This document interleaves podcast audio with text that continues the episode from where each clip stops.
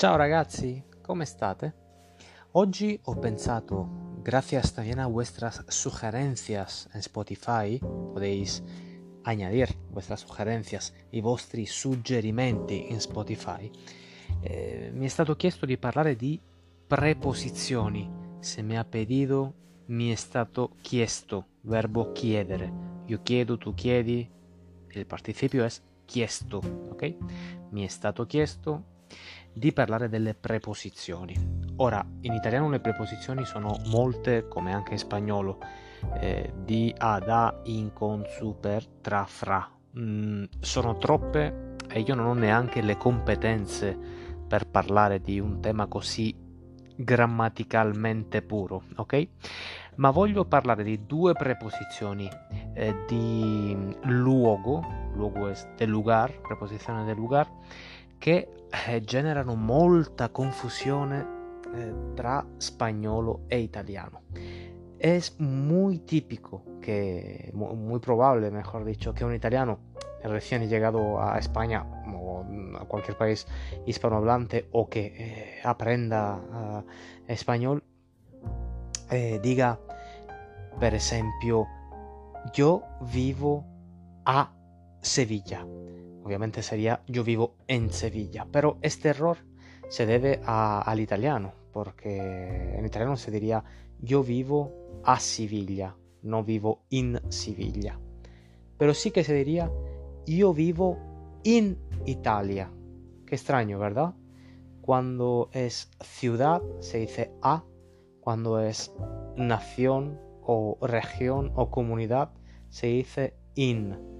In Italia, in Spagna, in Norvegia, Noruega, in uh, Andalucía, in uh, Irlanda.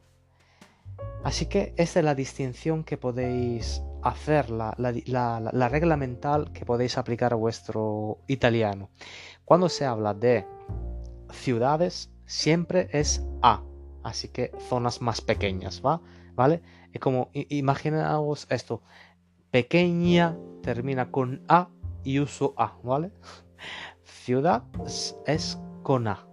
Vado a Siviglia. Vivo a Madrid. Eh, viaggiare, eh, vi, viaggi, mm, viaggiare a New York. E, se nazione è in. Vivo in Italia, nazione es nación, obviamente. Y aquí otra pequeña regla. Nazione termina con en. Podéis poner un in. Nazione in. Ciudad A. Ciudad A. Nazione in. Yo lo fijaría así, ¿vale?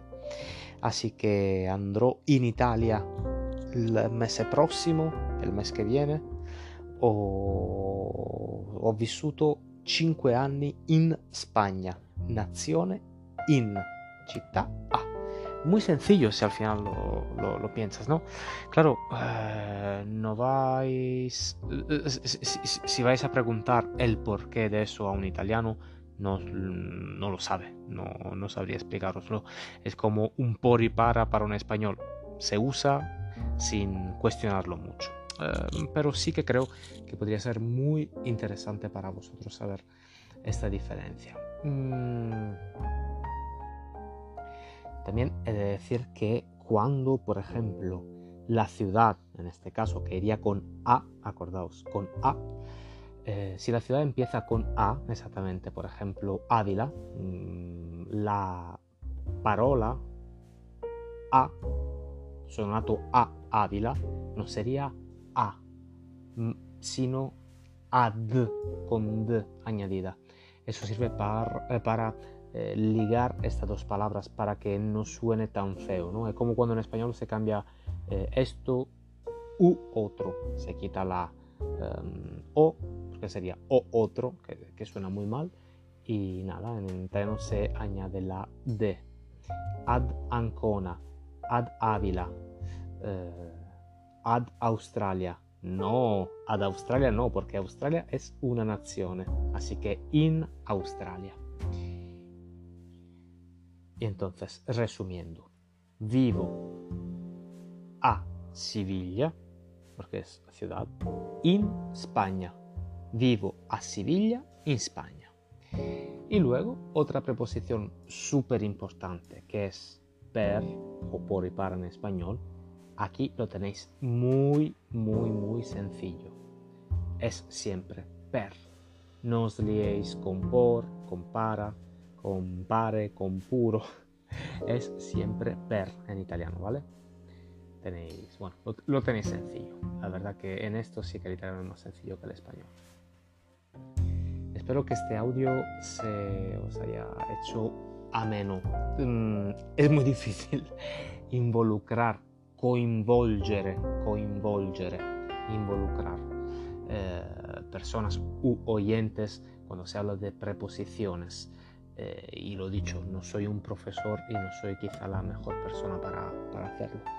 Pero con mis truquitos que yo también utilizo para el español muchas veces, espero se os haga entendible el tema de las preposiciones a e in. Chao, gracias.